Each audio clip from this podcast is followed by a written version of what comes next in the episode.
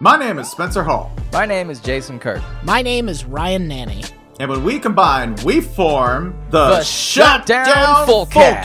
Voltron! I keep telling you, we're not Voltron. The Shutdown Fullcast is technically a college football podcast, but it's also a show about Lawn care disasters, Regional grocery stores we love.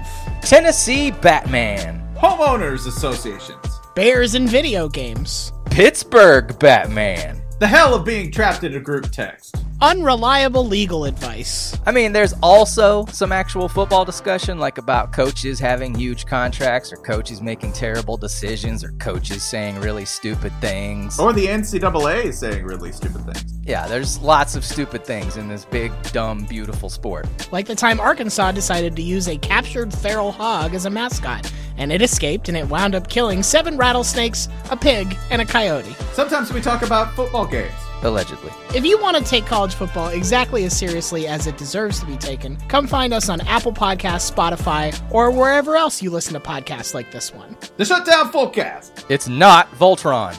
Unless it is. Damn it.